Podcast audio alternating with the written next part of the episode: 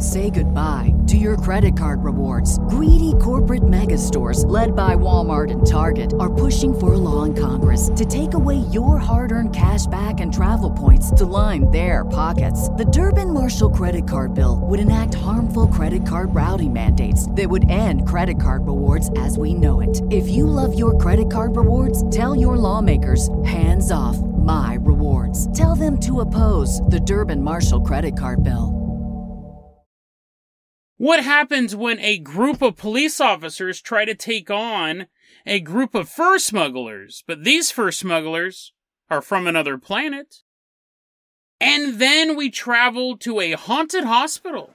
Is there any truth to the ghost stories surrounding this hospital? And more importantly, is this ghost powerful enough to kill children? Today on Dead Rabbit Radio.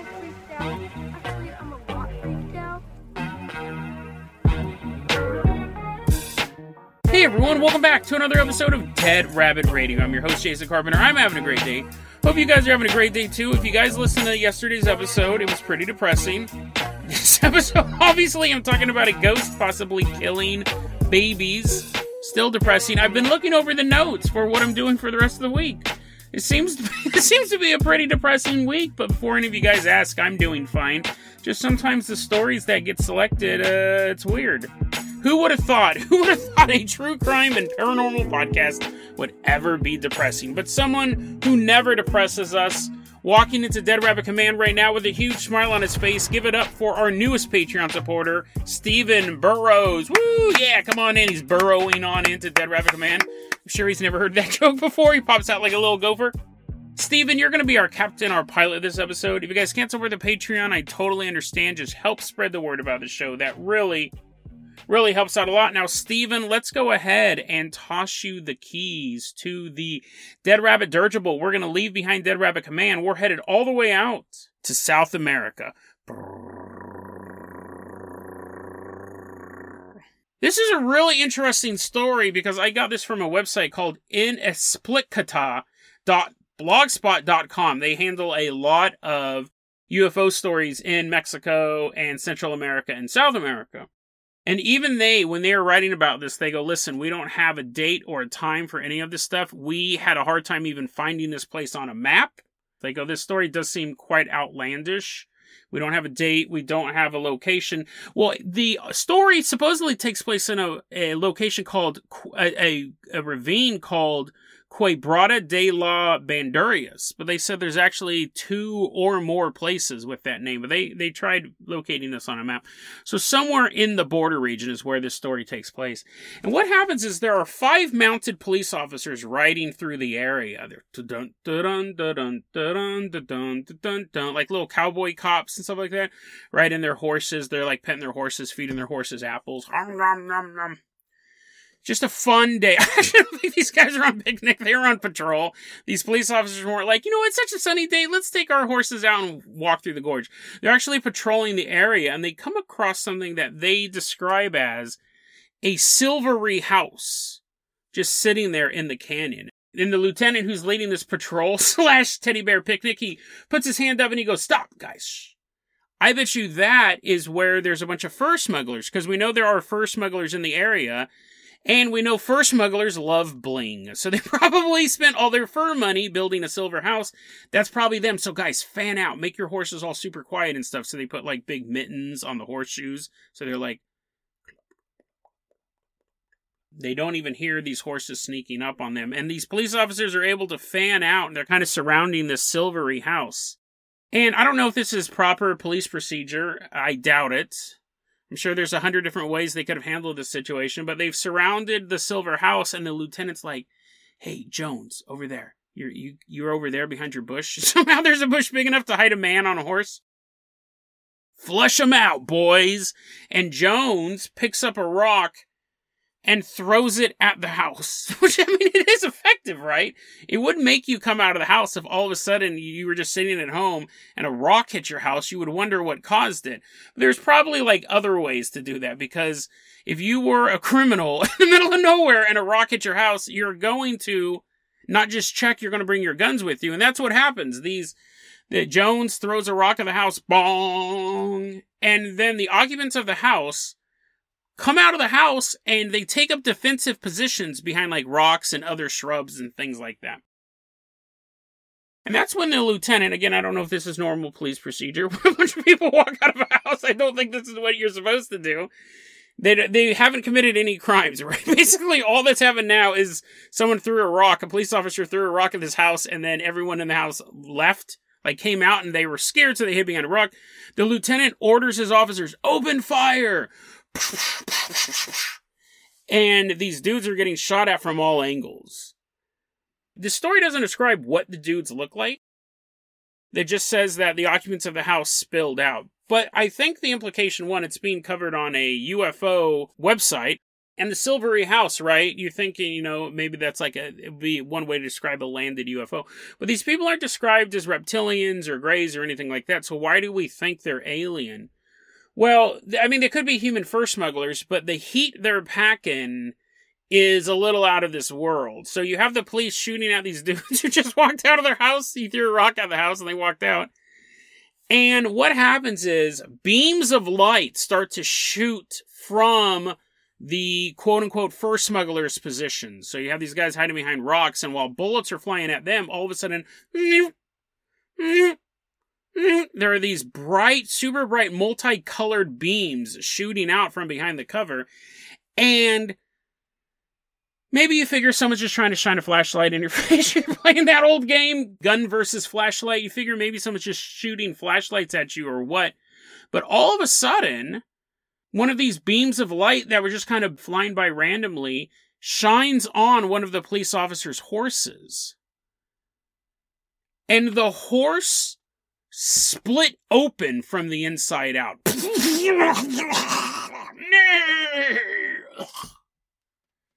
they said they described it as watching a horse turn into a cauliflower.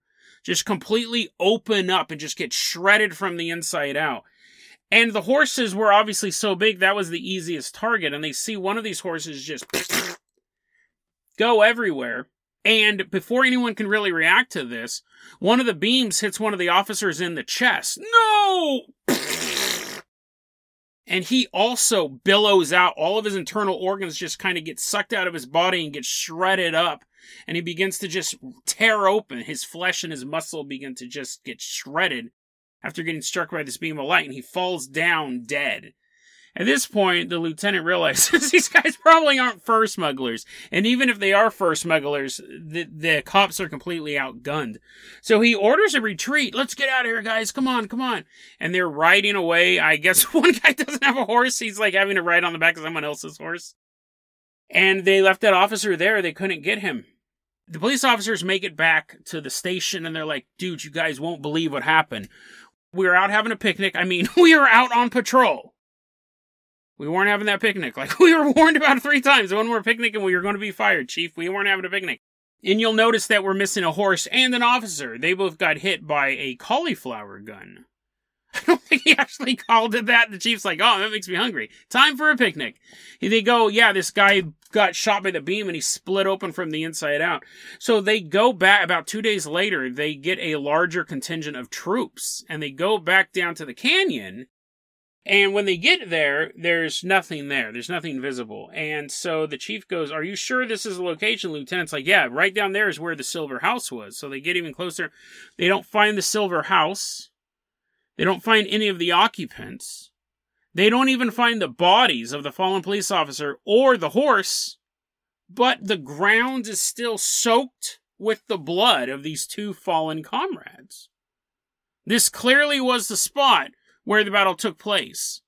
But other than thick horseblood soaking into the soil, there is no proof that this encounter ever happened.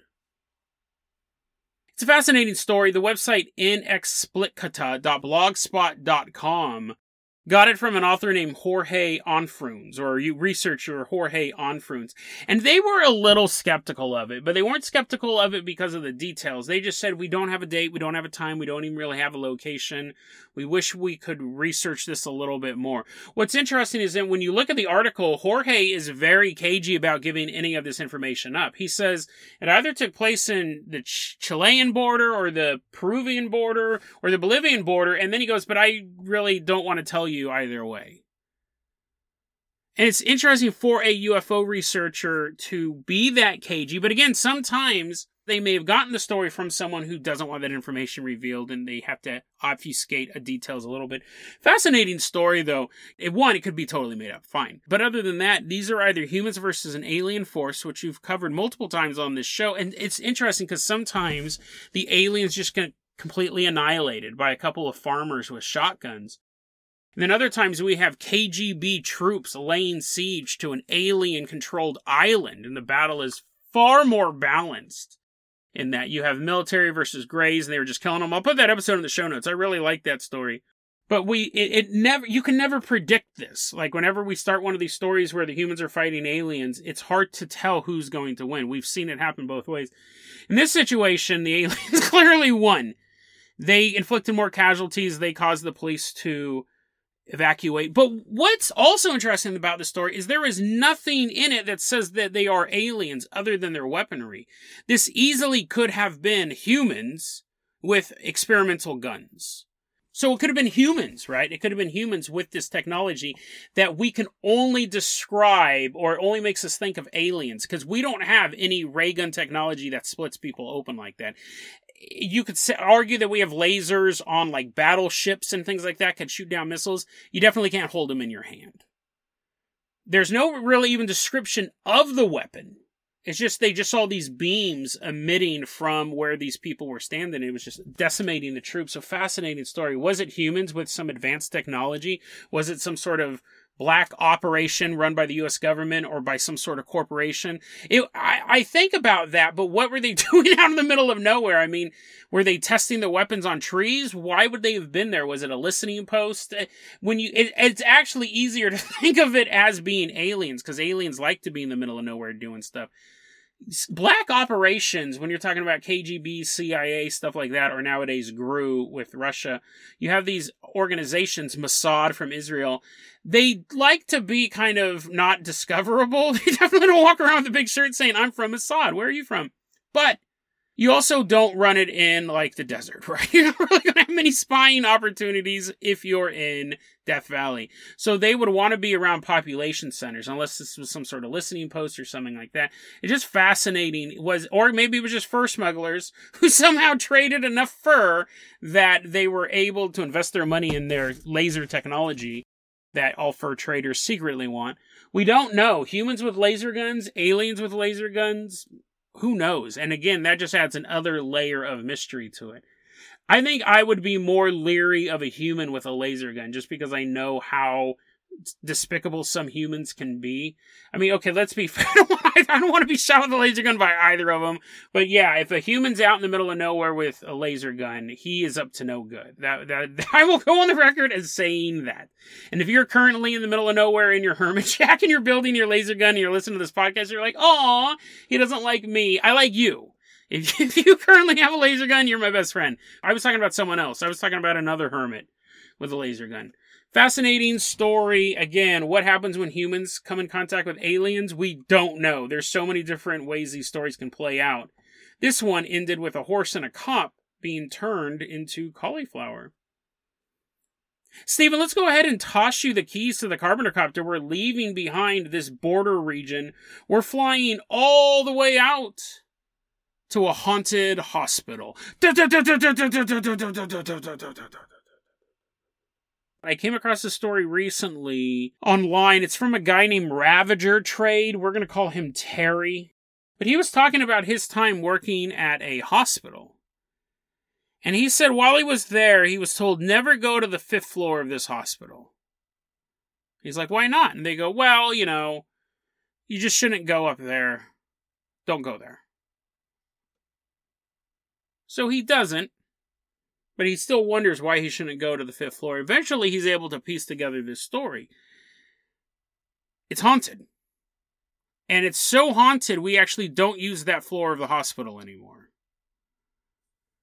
Which is weird, right?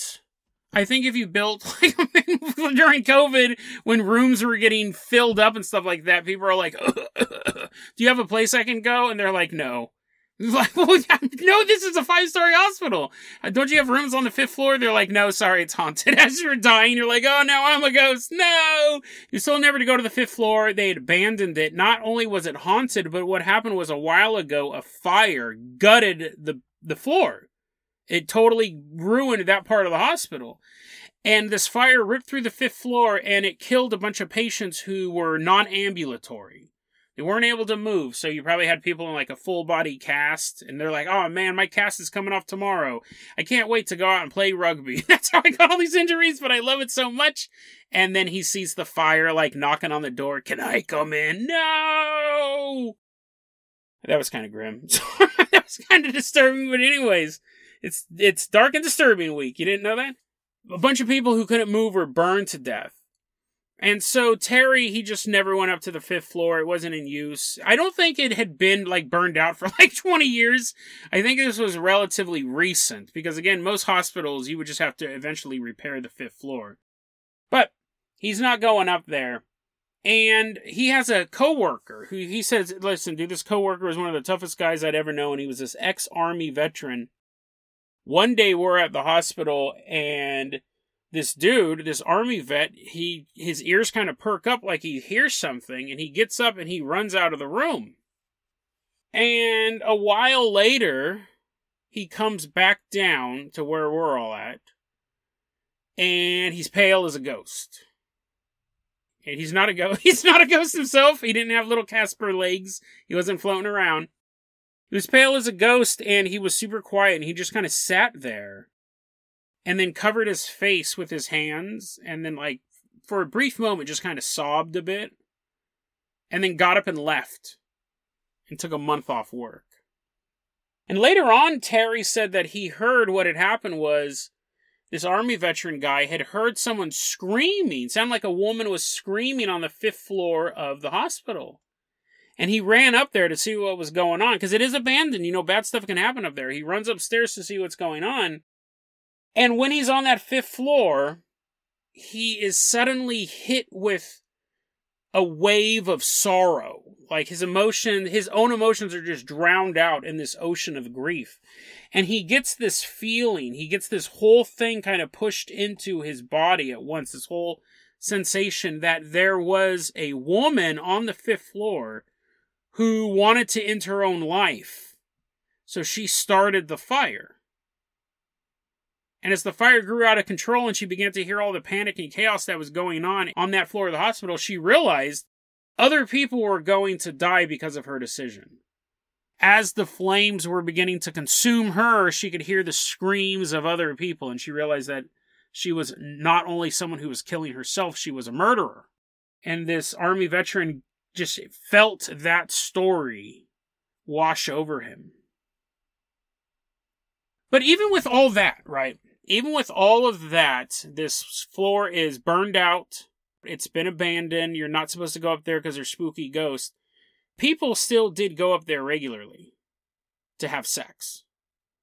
Because it was the one place you knew you weren't going to get caught. No one was ever up there.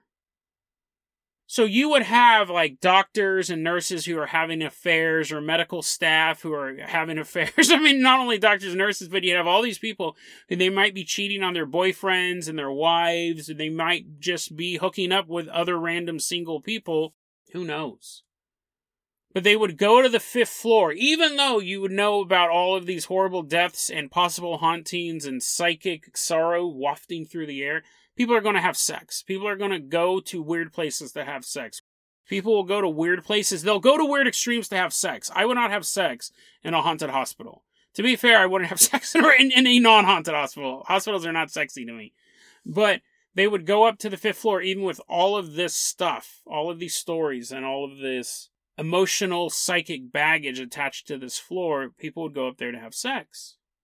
And what Terry had learned over his time there working at this hospital, he some of it he had direct contact with, some of it he heard these stories from a friend of a friend, but every couple that went up to that floor to have sex, if they got pregnant, they always had a miscarriage.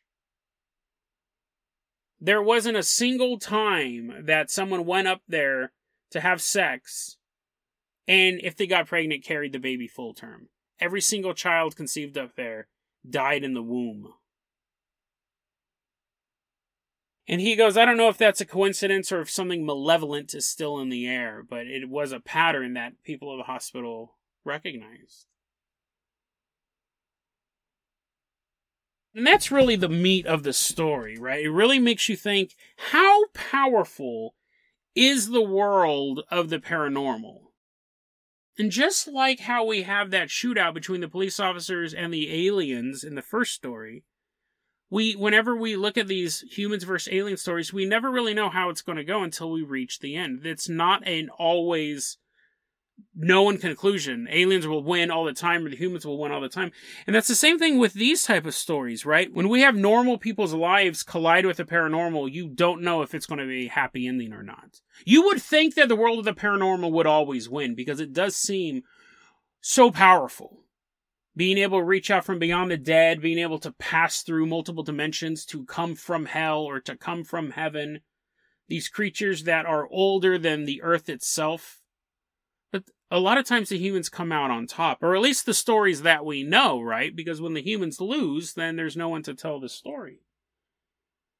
Again, it could just be a coincidence that this is going on, but it could not be. And when I read this story, it reminded me of another story going on right now at Colonia High School in New Jersey. A hundred former students and staff have come down with an extremely rare brain tumor it's so rare that the fact like one of the guys he got it and he beat it and then his sister got it and it killed her his sister and then i think his wife had it. And he started looking into it and it, it's so rare but at this one school you had a hundred people come down with this brain tumor. And the only thing that causes this brain tumor is ionizing radiation it's nothing in the water. It's nothing that you eat. It's not a bad habit you have. You have to be exposed to ionized radiation or ionizing in the process of it, radiation. And nobody knows why it's striking this particular school. They're doing soil samples and stuff like that. Now, this might seem crass, but remember, I'm putting my conspiracy cap on all the time. I thought, what if just saying, right? Right now, no, this might sound super insensitive. But what if underneath that school 100 200 years ago or more before that anyone was even in the area there is like a crashed ufo underneath the ground? Now it's most likely that well this was interesting i was going to say it's most likely some sort of contaminant some sort of pollutant but it's weird that it's only this high school right? You think some sort of contaminant or pollutant would kind of be in the water system and you might find some of these brain tumors. But I'm thinking, like, what if there is something unexplainable underneath the high school? Not necessarily a ghost. But I remember reading that. I remember making that connection. I go, but that's really like you're not going to do a whole segment on that, Jason. That's actually you, you don't want to do that. But then I saw this other story, and I said, well, maybe this does happen. Maybe these times where we have these unexplainable health events, it could be connected to the world of the paranormal. We know about the miscarriages of the hospital because you could put together a sample group over a long enough time. We know about these brain tumors at this high school because you can put together a sample group over a long enough time. Let's say that you have 100 people have this super rare disease and they're spread out all over the United States. And you go, well, you know, sometimes people get the super rare disease, but you were able to trace it back and 90% of those people spent the night at a particular hotel in a town somewhere in Arizona. And they're all, you were able to tell that they all stayed at the same room. You wouldn't, you wouldn't, you would never think that them staying at a room at a Best Western would have ever caused them to come down with this bizarre, super rare disease. And you have doctors studying it in different parts of the country treating their patient. And it all came down because in 1892, a young woman died of that super rare disease at the site where that hotel is, and her spirit is in so much agony, she's continuing to spread that. What if our daily lives are very often being interfered with by the world of the paranormal? People dropping dead of heart attacks, otherwise completely healthy people. Not even ones that they can go, well, this person had the Widowmaker. They had that little flap in their heart that could kill them anytime. No, totally healthy people, heart totally fine, dropping of a heart attack, and people go, how did this person die? He was so healthy. Doctors go, we don't know, just sometimes it happens. But if you connected the web together, there is a point.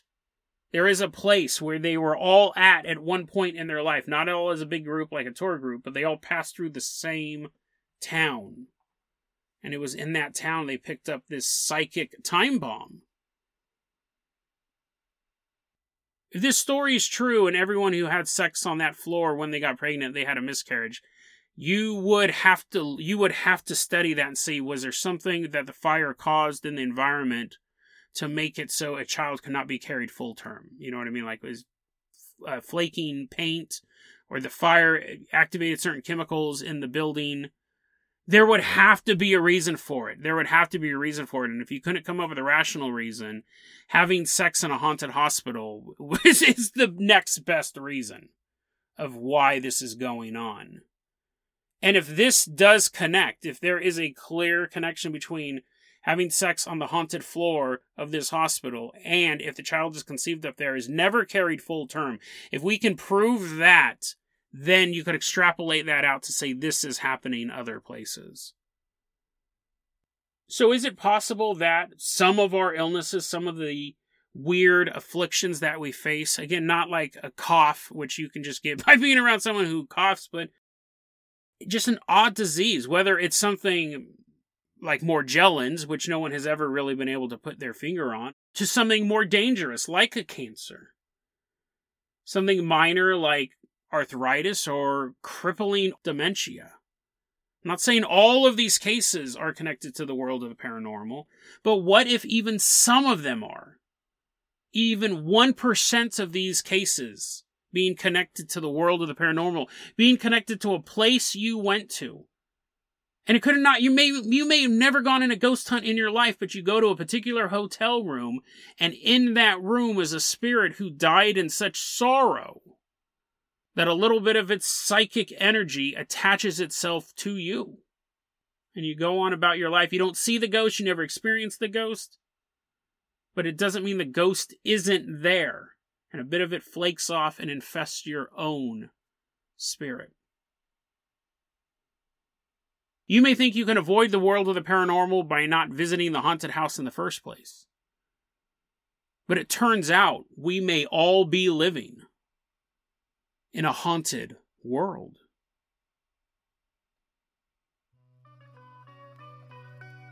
Deadrabbitradio at gmail.com is going to be your email address. You can also hit us up at facebook.com slash deadrabbitradio. TikTok is at Dead Rabbit Radio.